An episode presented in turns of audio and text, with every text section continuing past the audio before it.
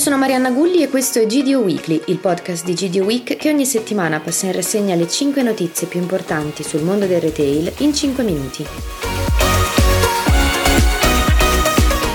Ottime performance per il gruppo Teddy che chiude il 2022 in crescita del 24,3% con ricavi a 671 milioni di euro.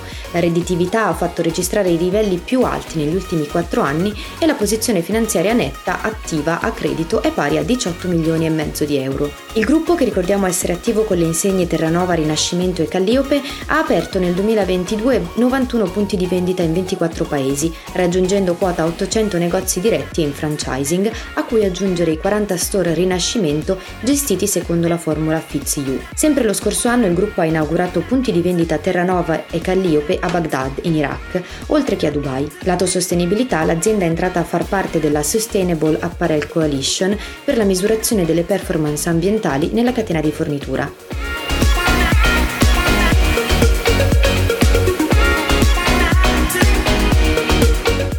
Occasione degli E-Days Coca-Cola 2023 a Milano, Penny ha aperto un temporary store dedicato ai giovani. Visto il target dell'evento, l'insegna ha orientato l'offerta su proposte fresh food, snack, quarta gamma e frutta già tagliata. Per i freschi presenti affettati confezionati collocati vicino a vari tipi di accompagnamento come grissini, gallette o crostini. Spazio centrale per le patatine accompagnate dalle immancabili lattine di Coca-Cola. Presente anche un assortimento di yogurt da bere e succhi di frutta. Con l'occasione Penny ha lanciato la campagna di Employer Brand branding chiamata Persone di Penny per la valorizzazione della componente umana con l'esposizione di scatti fotografici di vita reale dei collaboratori con focus su diversity, inclusion, welfare e sostegno al corretto work-life balance.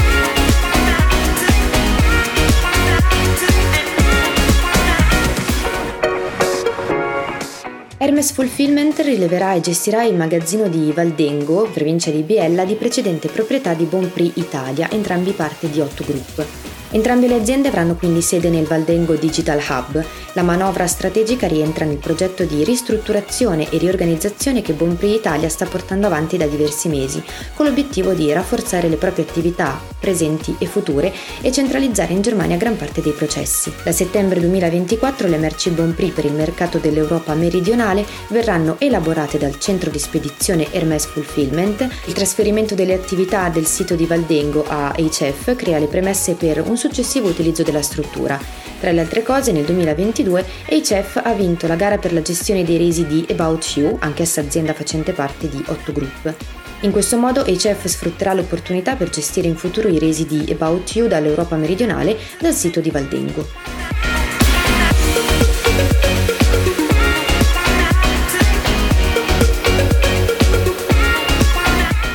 Gruppo Supercentro si aggiudica il Credit Reputation Award 2023, l'evento alla sua prima edizione che premia le aziende italiane che hanno saputo distinguersi per puntualità verso il sistema bancario. Supercentro ha ottenuto un risultato definito top, compreso nella fascia investment grade fra AAA e BBB. Durante l'evento è stata confermata la crescita delle vendite e delle performance economiche, oltre a un notevole aumento delle dell'EBITDA che migliora di più di un punto percentuale rispetto al 2021. Ricordiamo che l'azienda opera in Puglia, Basilicata e Calabria, con una rete di circa 140 punti di vendita a marchio Sisa, di cui 38 diretti, oltre a 4 cash and carry con insegna Stop and Shop, con un organico di oltre 700 dipendenti su una superficie di vendita complessiva che arriva quasi a 60.000 m2.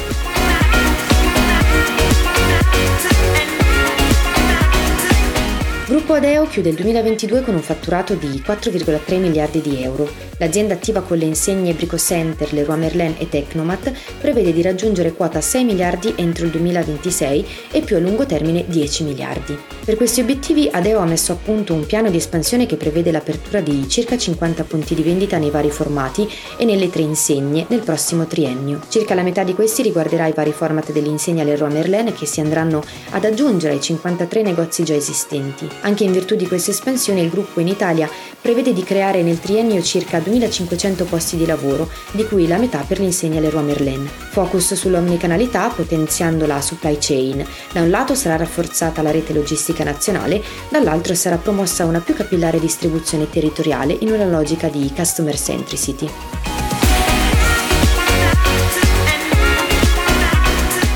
Passiamo ora alle due notizie dalle nostre riviste. Su Markup l'intervista al presidente di Conad Mauro Lusetti, mentre su Flashpoint Magazine alla scoperta della pesca di Verona IGP con la grande bellezza italiana. Come sempre vi ringrazio per l'ascolto, alla prossima settimana.